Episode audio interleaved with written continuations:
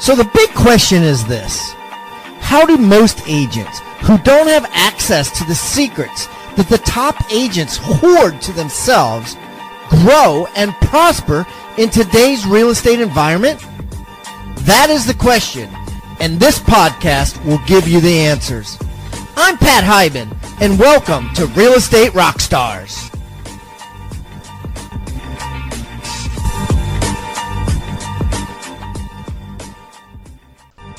And now for the review of the day. Okay, I got a five star review from Deborah Ponsetti, a must have. This course is ideal, perfect training course, and would set up any new agent for success. It will also propel seasoned agents to greater success. Brokers should require this. Great course, John Ferguson.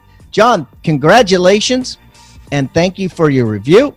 If you would like to be like John, or you're a broker and would like to require this or would like to look at it to see if you want your broker to require, just want to take it yourself, go to futureofrealestatetraining.com. That's futureofrealestatetraining.com and take our seven day free trial for only seven bucks.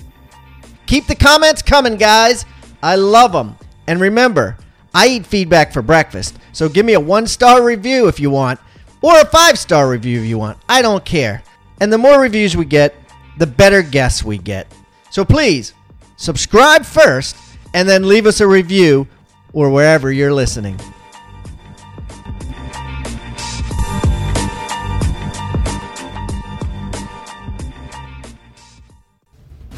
Welcome, Rockstar Nation.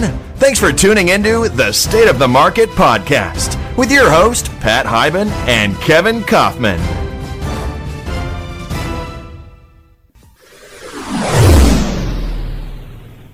Wow, Rockstar Nation, what is going on? Welcome to the state of the market. I am here with my co-host, Mr. Kevin Kaufman. Kevin, how you doing today? What's going on, Pat? I am doing well, my friend. Happy to be back in uh, recording with you today, my man.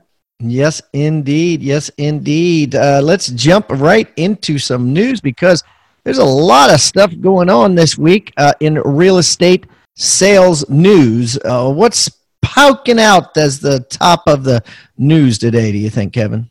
Well, I got to tell you, this thing uh, hit Inman this morning, or, or maybe it was last night, uh, but it hit my inbox last late last week, which was Keller Williams has put forth a proposal to alter their long-standing profit share system, which would potentially take away the vesting that has been such a big piece of the story for the last 30 years. Uh, I saw a proposal, saw a screenshot of a proposal that was at the regional meeting last week in Austin at KWRI, where they're suggesting that anybody who leaves Keller Williams, uh, who is vested, if they go to work for another competitor, another real estate company, actually, they, they called it competitor, they actually didn't say real estate company that they would no longer be able to retain their profit share even if they are vested, which is a big, big change, my man. So let, let's let's dumb this down. So guys, you know what vested means is is you're locked in. Like a teacher gets vested after a certain amount of years. Uh, you know, there's certain benefits that they can't have taken away, like being fired or whatever. But in this term, vested means um, you get your profit share. So if I if I work for Keller Williams and I bring in Mary uh, Smithson and Mary and I make profit share off of Mary Smithson.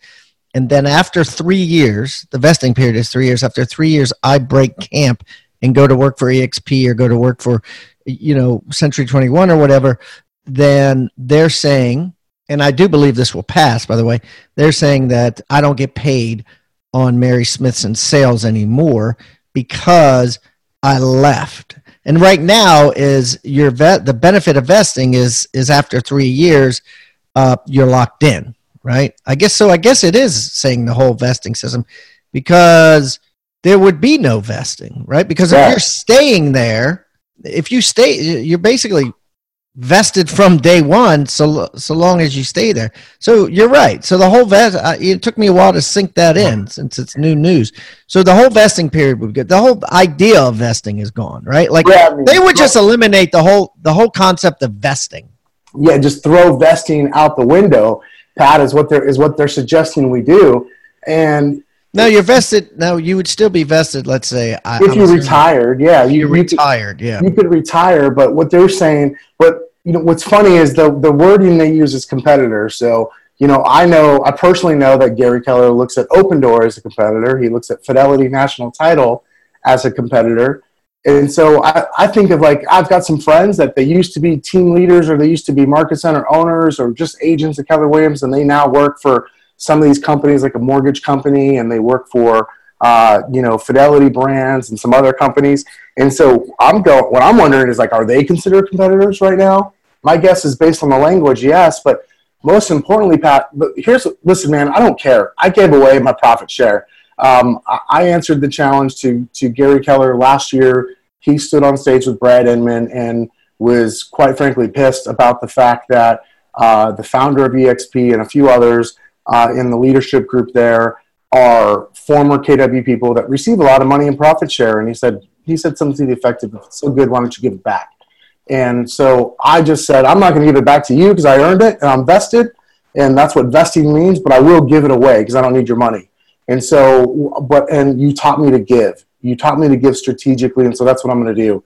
And so I give away every month my profit share. We gave away seven hundred and twenty nine dollars yesterday to a couple different charities. Well, this is this is this is interesting because like what I'm curious is like, so I get this first of all because I'm I'm with Keller Williams and and I I I can remember opening an office back in two thousand eight and and being involved in the process of opening an office and there was a mother and daughter that that uh, basically were instrumental in helping us open this office and they left and went to century 21 and when I see my profit share statements several times a year, I look at them and it is annoying. And I can't tell you exactly why it's annoying. Like, like what, what is the deep rooted reason? But when I see that and I see that they're getting money, and in some instances more money than me, right?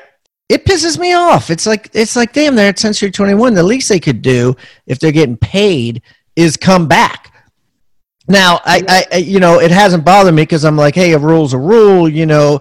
And I've personally always thought three years wasn't long enough, you know. I thought, you know, that's kind of ultra generous, but uh, but now it's kind of making sense. So let's talk about the process of the like how this gets passed because in my mind, uh, from what I read from this, I, I really see no reason why it wouldn't pass. Why they w- wouldn't just say, okay, screw the vestedness.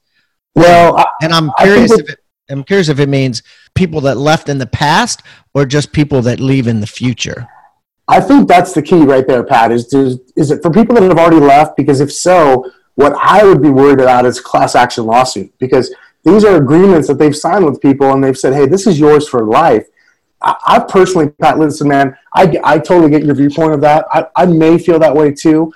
However, I can't tell you how many times I sat in a room with Gary where Gary said, "I'm never changing this. This is this is the integrity of the gift, as he called it, the gift of profit share, and we, we can't change it. We never will change it. So for hmm. this to come up now, I mean, maybe the lawyers will just maybe the lawyers will make it as some sort of compromise, like, okay, we're not going to we're not going to mess with the people who have left, but yeah. anybody that leaves in the future or anybody that signs up new at Keller Williams? I don't know. I don't think because the whole purpose of doing this would be to keep agents from leaving to go to a competitor. So it, it wouldn't really serve a purpose if you're just doing brand new agents. Uh, you know, I, I don't know. I mean, I, I tell you what, if they can legally find a way to remove the whole profit share system from uh, people that have left in the past and people that will leave in the future, unequivocally they're going to do it. It'd be stupid not to because the way it's written is that that money then goes back to um, the companies, which help then the companies profit more. Well, you know what I mean? This is going to, so here's the thing. No, this is going to come back to below, this will be below the line, which means they'll come back to the owners of the individual franchises. The way it's currently written.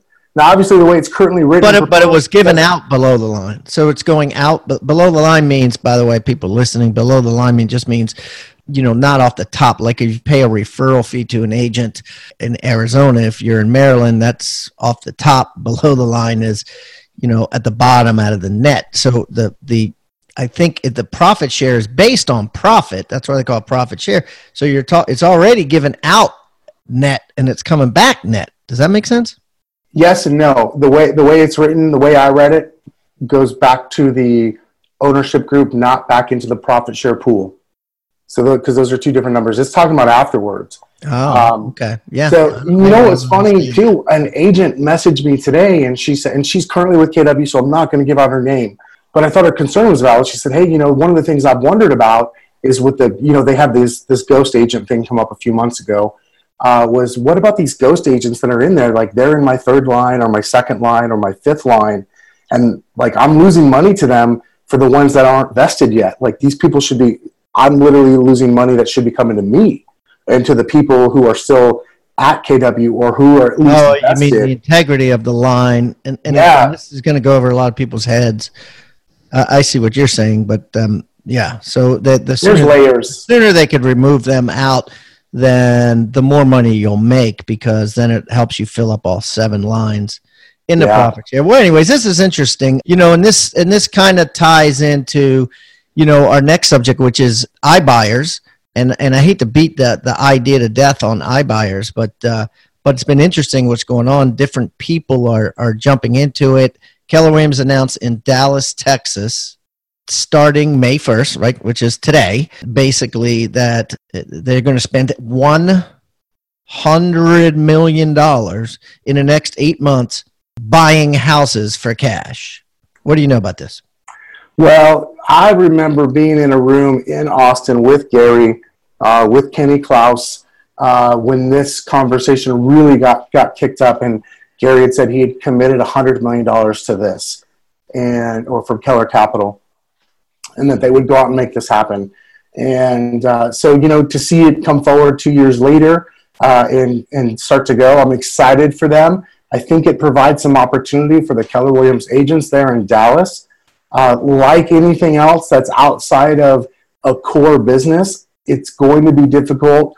I think they're going to have some struggles in the in the early on. Uh, my guess, though, is that between Kenny, between Mitch Johnson and Gary, and those, some of those other guys, and some of those amazing agents they have in Dallas, by the way, uh, who are used to working with companies like iBuyers, they are going to probably find a way to make this work, which should intent, which should then benefit the Keller Williams agents and the markets that they're doing it. I think I read they're going to try to get this out to eight different markets this year, and so I think it's to me this is a this is now a have to have. This is no longer like oh it's kind of cool. This is now we need this just to stay competitive and equal with every other brokerage on the planet. I mean, Realogy is coming out with theirs. Uh, we've we've talked about Redfin launching theirs. Obviously, Zillow has made many, many headlines, although they're not exactly the same as we are. You know, there's a there's a lot going on with this, and uh, I only see this as a good thing for Keller Williams agents. What's up, uh, brokers, uh, team leaders, office managers, and rainmakers of teams? I got a question for you today. What are the two most frustrating things about running a real estate team? The two things that cause you more headaches than anything else. Think about it. The brokers I've talked to have all given me the same answer recruiting and retention. If you're in the same boat, if nothing you've tried seems to work, I've got some good news. Your problem finding, recruiting, and retaining high quality agents are about to be over. I'm launching my new Retoot course, a course that provides an in depth, first ever look at the recruiting and retention secrets of the industry's top recruiters. To kick off Retoot's launch, I'm offering the course along with two other high value items at a super low price to podcast listeners. Since I'm throwing in two free items with my Retoot Secrets course, I'm going to simply call it my 123 discount package.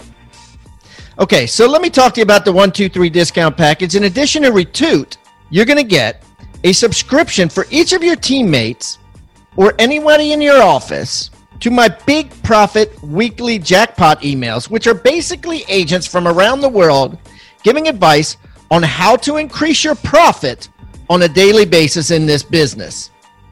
If your agents put these effective, easy to implement tips to use, their sales and, the most importantly, their profits will improve. Plus, I'll provide you with a year's worth of monthly sales meetings, content to have at your sales meeting so you don't have to struggle figuring out what to say to your agents or your team. I'm calling it my Lunch and Learn sales training series.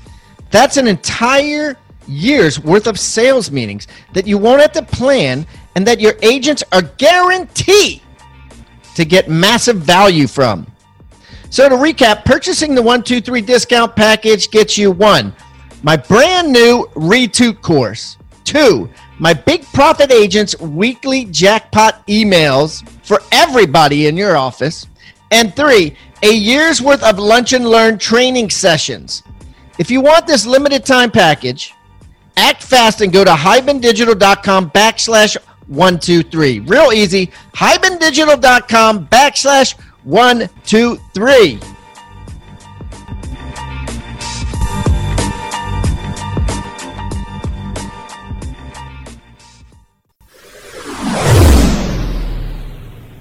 I think for Keller Williams Realty as a whole, it's gonna be tougher because they're gonna have some expensive lessons to learn. This is this this. But do you think, do you think everybody's going to come out with this? Do you think you know Remax will come out with it and and Century Twenty One and and Berkshire Hathaway? I think they're all going to come out with this. Well, I think that what will happen is not everyone will come out with their own, but everybody will partner with somebody. And so you and I talked recently about maybe Remax and Redfin should just be, or maybe that was maybe meet Kevin and I. Maybe Remax and Redfin should merge or at least partner. They're already partnering on. Yeah, right. They're already they're already partnering. Yeah. So I, I could see something like that happening with all of the major players because I feel you have to. I know that um, I know many other companies who have not made an announcement yet, uh, who are absolutely working on this uh, to have something, whether it's their own, like Keller Williams is attempting to do, or a partnership or strategic alignment, if you will, with a company that is already doing it. Well, you know, I want to talk about that whole concept in general. I know we've touched on it before, but you know what what what makes me think about this is that is uh, Redfin came out, or or the Glenn, the guy that runs Redfin, right, came out and said most of the people offered the cash offer don't take it. Yeah, and I think that uh, you know they you know you see a big headline where an owner of a company or the CEO of a company says that and you think, oh, that's kind of sensational because we all know that, right? We all know that that that what flippers do is they make really low ball offers until somebody says yes, right? And and at the end of the day, the the whole iBuyer thing is is a bait and switch, which is fine. It's been happening for decades and decades, and by bait and switch, I mean it's a it's a you know you call in on this and then we sell on this. It's like it goes to the car dealer, right? Where you, you look at a car, you see it in the newspaper, and you're like, oh, I want that car. And then you call them, they say it's already sold, but we're going to switch you to something else, another car. And it's the same thing. Uh, I'll buy your house for cash. Oh, well, here's your low ball offer. Oh, that's too low. Oh, well, let's list your house and we'll make a commission on there. And I think so. I think that with that thought process that it's going to be huge for Keller Williams in that that every single agent, even if they're a brand new spanking agent, can use this bait and switch technology, this bait and switch ability to advertise, to be able to say, you know, um, I'll buy your house for cash. If I can't sell your house, I'll buy it. And in the past, they've been afraid to do that because they're like, oh shit, what if I actually have to buy a house? Well, now they don't actually have to buy it because the company's going to buy it. Yeah? I was, I was going to say. It. I think I think the difference here with the iBuyer is it's not actually a bait and switch because they buy it, and I think the competition has gotten so. They buy it, but they don't. Redfin says they don't buy it. But but well, Redfin says they don't want to. However, and I believe Rich Barton has been on record as saying like they're probably only going to buy three percent of the houses they make offers on. But I mean, like for instance, here in Phoenix, you got to understand that over 25% of everything that hits the MLS has already had an offer. It was uh, it was they were made an offer. Wait a minute, wait, slow that down. In Phoenix, in Phoenix, where a quarter of all homes that hit the MLS have, already had an offer from OfferPad, Opendoor, just from those two companies alone. And mo- I mean, I bet you Opendoor alone has probably made those offers. And if you add OfferPad on top of that, because they've got slightly different buy boxes, it's different. I think the difference here, Pat, with way the way things used to be with that is they actually will buy it. It is such a race to the bottom at this point to be able to gain control of the market. And there is so much cash in the markets these days being invested into our space that what happens is they can afford to basically not make money on the purchase and then resale of a home because there's the title, there's the mortgage, there's the home warranty, there's all the other ancillary services. And then, like in a case like a Keller Williams or a Redfin or, you know, fill in the blank, all the Realogy brands, what they're doing is they're saying, hey, we can do this and probably not make a lot of money, but even if we can break even, what we what we can do here is we're protecting the transaction for our agents. And now they're able to still have a listing if we buy it because then now they can list it and we still have some market share now. That's what I think is really happening. I don't consider this necessarily a bait and switch like it used to be absolutely back in the day.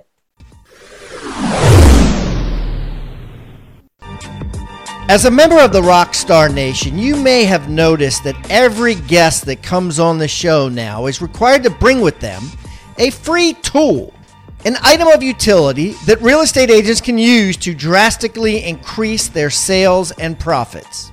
Some of the things that have been brought have been ebooks, forms, reports, negotiating techniques, hiring guides, postcards, checklists open house secrets, newsletters that are sent out, sphere of influence forms, referral request forms, and the list goes on and on.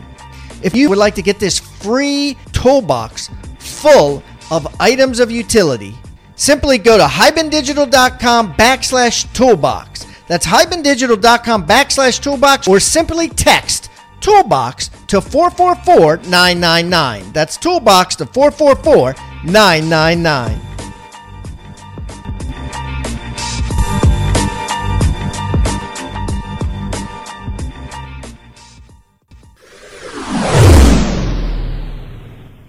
I think the benefit is, in my mind, the benefit is 95% the ability for agents to get listings and 5% the ability for agents to get a listing after a the, the company has bought one, fixed it up, and is ready to flip it.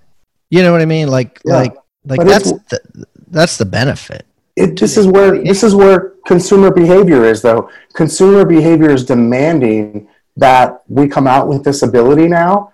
And i think what's happening this is why i call this is a good thing. Listen no love lost with me and keller williams. I'm not afraid of that. I mean read the story. Like there are but i think this is a very smart move and i i think that this will only benefit them Oh no, yeah, it's huge. It's a no, good no, thing. No, no, it's it's a it's a great thing for the agents. I think the agents will benefit. I just think the whole concept of the iBuyer thing is kind of ludicrous in, in, in a sense because I just can't get my head around why it's so important for these people just to sell their house so fast. Dude, you all gotta, of a sudden, you know, you like, come, visit, you know? come visit me, dude. I'll, I'll take you down to and meet my friends at, at uh, Zillow and the guys over at Opendoor and OfferPad. Like I, I live in the mecca of it, right? somebody was uh, saying to my business partner the other day, you know, Keller Williams region is kind of like there's a Southwest region. Phoenix is kind of the heart of it, and uh, it was one of our KW friends was saying that they had an event here locally, and just being in town, they got this. They couldn't believe the magnitude of how omnipresent these iBuyers are. I mean, they are everywhere in Phoenix. You got to understand. I mean, I, I, would take an like if I was thinking about selling my house, I would consider an iBuyer offer, but it would be more you know, but uh, but the spread on it, it just wouldn't. I mean, like the say, spread's not that bad, man. It's not that bad. So if I'm gonna really like what like okay, so really? my my experience when I used to do guaranteed buys, right? Yeah, but this isn't that. Buys is sixty five percent, you know, maybe seventy percent. Meaning, if your house was, was uh, if the if I could sell the house on the MLS for three hundred I would give them an offer 30% less than that 210. Right? I'd Okay, be like, here's your here's your I buyer offer. 210,000. They'd be screw you, Hiban. And I'd be like, okay, well let me just list it. I mean, what what is it? What is it now? like 298, What? Like 295, 300. Listen, there- How do you make money with that? ancillary services, man. And you got to understand, they've got billions of dollars to test out this mock to keep proving this out. They're you got to so and then so the other thing, anytime somebody says, yeah, but they're you know they're going to only offer seventy percent or eighty percent. What that is is that's that's a misunder that's taking away the model use. That's the we buy ugly houses model Yeah. And the and the iBuyer model is we pay we actually pay retail. I, I didn't I don't I didn't know that. I I Yeah, I've Almost always been nobody on the impression that the iBuyer model is is the we buy ugly houses model. Is the you know uh, if I can't sell your house, I'll buy it model. It's definitely not, and and it's not that it fits everything right. So there's only there's a box that they can that they can buy in. However, when when you look at the, I'm going to call it the average American home, especially here in Phoenix where they've now been for five years, they're able to not only make a really fair offer, but their cost to, for doing business is also significantly lower these days than it was before. So their fees, if you will, it's a lot of times they're not even leaving that much money on the table. And that convenience fee of being able to get up and go, when we're talking about 10 grand versus, you know, an example you gave, potentially 70 grand, that for some people, that's, that's enough to like, I'm going to get out of here. And then the other thing I look at is where are we at in a cycle? Like we're, I think it's fair to say we're, we're way up here. There's a lot of folks today with a lot of equity that have it just because they bought in the, when things were, were not going so great, you know, 10 years ago, eight years ago, seven years ago. And so they've built up a lot of equity, which, you know, that leaves another question for what happens down the road when things slow down, but we'll find out. It's interesting, man, and it's um and, and, and it's just more competition too for the for the open doors and offer pads and the knocks. So it's just more competition. So that, many. you know, and and someone's eventually just going to come out with a transparent advertising campaign that's just like, you know, ninety seven percent of, you know, appraised value or or or whatever, you know, Yeah.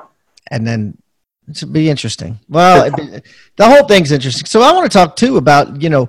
Um, there's been some reports out lately. I saw a big thing on Housing Wire now that said that the, you know, for the first time in seven years, the median home price has dropped. Now it's only dropped a tenth of one percent, but it has actually dropped first time since 2012. Thoughts on that? I'll tell you, it is interesting to say the least because what the other thing that we read with that, Pat, was that uh, building permits are going down, which means the flipping is starting to slow down, which anecdotally we can feel here in Phoenix because it's such a squeeze because it's so competitive.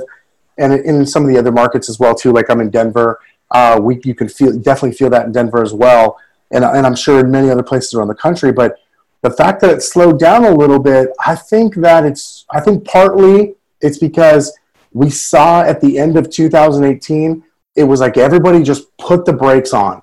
You and I talked about this a lot in early January about how how low those numbers were, how how much how little activity we had in 2018, December of 18 versus any other December in like the last 10 years. And what I'm wondering is if that played such a part that it actually brought some stuff down and because it's caused people to go, geez, what's going on? Can I really afford this? Maybe I'm getting priced out. And, you know, anecdotally as well, I look at like our listings in Denver. We've had more people cancel on a listing, or we've had more instances where we don't have multiple offers on listings in places like Denver and Nashville, even as well.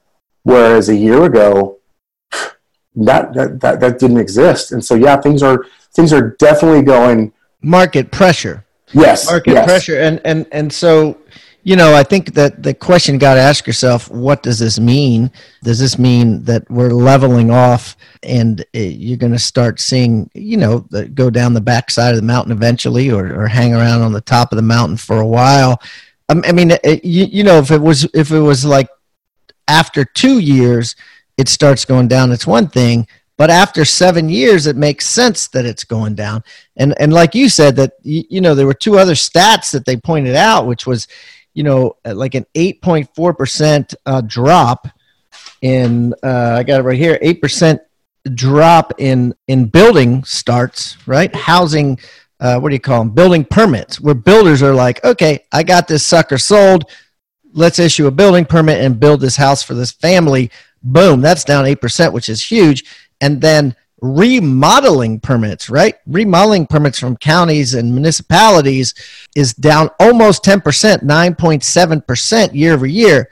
What that means to me is flipping is down because uh, you know most of this most of the remodeling that I see going on is not Joey Schmoey who who happens to you know been able to refi because the mortgage market has changed dramatically. I mean that ship sailed. I mean you know five years ago you could have got a great um, refi mortgage. You still can today, but but the refi boom happened years ago, and and people taking money out and putting in a pool or putting in an addition.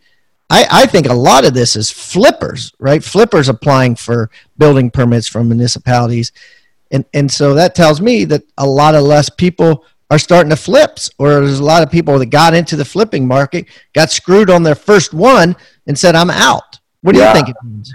Yeah I, well i don't i don't disagree with you at all. I think i think that's it. Uh, I, the flippers are going well hold on a second. Like what here's what i've seen. Anecdotally everybody in phoenix turned into a wholesaler a couple years ago. They said i don't want to flip anymore. There's too much competition. There's too much work I'm just going to take a little bit of money with no with a lot less work. I just got to source the deal and I hand it off, and I'm going to go let the investor do all the flipping. Well, I think now what's happened is that kind of downstream thing. They've gone, whoa, wait a second. My margins are lower. In some cases, I'm losing money, and so I don't know about all this flipping stuff.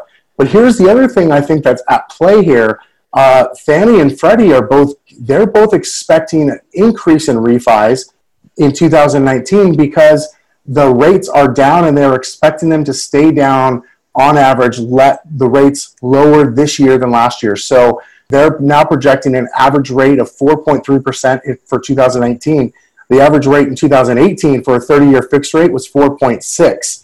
And so what we're seeing is I think everybody expected the rates to go up this year uh, because they came out and said they would. And then all of a sudden, like the opposite happened. And uh, my guess is because they have access to the data earlier than you and I do.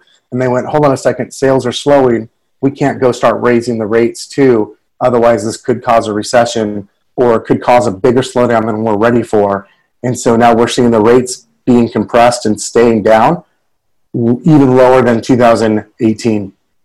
Yeah, and I guess you, you know it's it, the consumer has to figure out the juice is worth the squeeze on the refinance because it costs points and closing costs and and even if you add that into what you owe you know there, there's no free lunch there and it's got to there's got to be a big enough drop you know totally to spur a refi. I mean, I hope it does. Good for the lenders, right? I mean, more power to them. I want lenders to make as much money as possible. So uh, I hope it does. We'll be it, will definitely be interesting. So no doubt. The, the only other thing that was curious that, that popped up, and you know, this is this is drama, but it, it it always is a reminder that you know, as agents, we need to be high minded in everything we do. Is this dude got busted? His name is Brian Bailey. He was an agent uh, uh, out of, out of Maryland, actually, my hometown, doing some dirty work with a Washington, D.C. kind of tenant first right of purchase uh, deal. You know about this? Yeah, you know, I, I don't know it in depth, but definitely heard some shady stuff going on with this tenant first right of uh, purchase. And I think at the end of the day, what when you and I were talking about this earlier, Pat, this comes down to just do the right thing always, whether somebody's looking or not. Like, don't wait for there to be eyes on you to make sure you're you're being a fiduciary to your clients. And so this dude got popped, and who knows what's going to happen from it, but it's never good.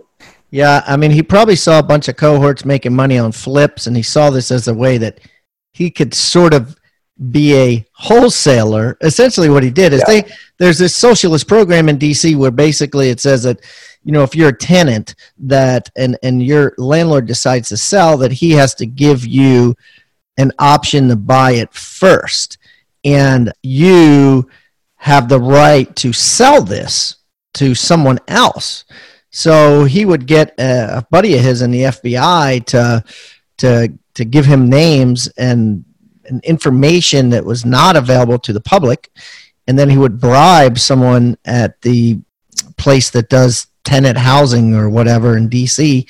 And uh, anyways, they would conspire to sell this, and he made you know he like did they they outlined a deal where he the tent he was able to give the tenant 35 grand at cash and then he was able to or get the tenant 35 grand and then he took 50 grand and then he flipped it to the title company that he worked with for 250 grand.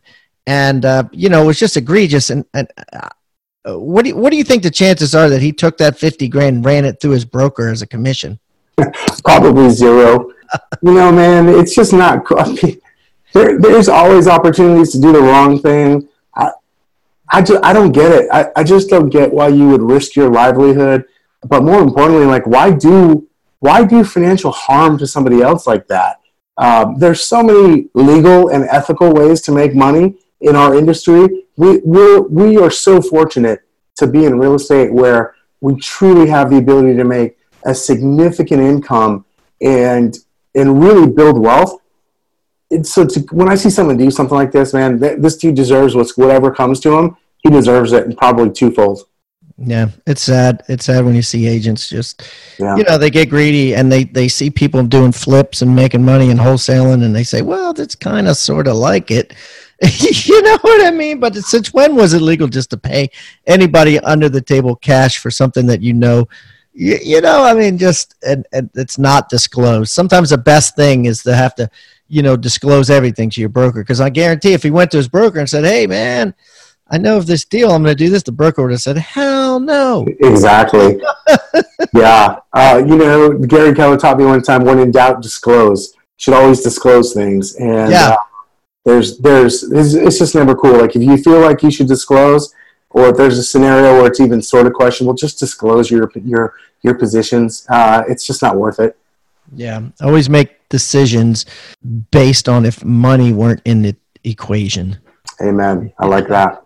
All right, buddy. Well, that's a good note to leave with. I will see you next week. Have a great week. And guys, if you want comment on this, go to Next Level Agents on Facebook or, you know, watch us on YouTube. Go to YouTube. I know I saw some of you guys did comment on YouTube, so thank you for that.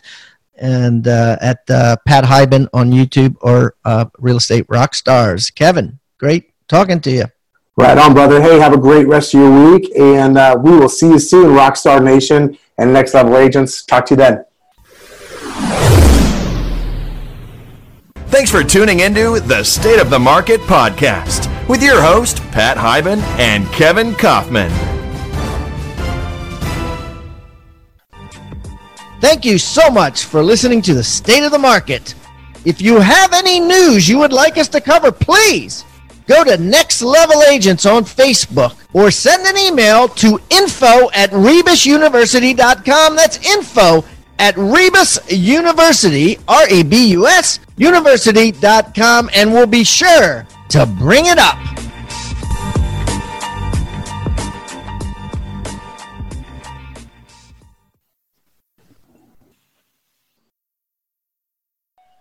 This podcast is a part of the C Suite Radio Network. For more top business podcasts, visit c-suiteradio.com.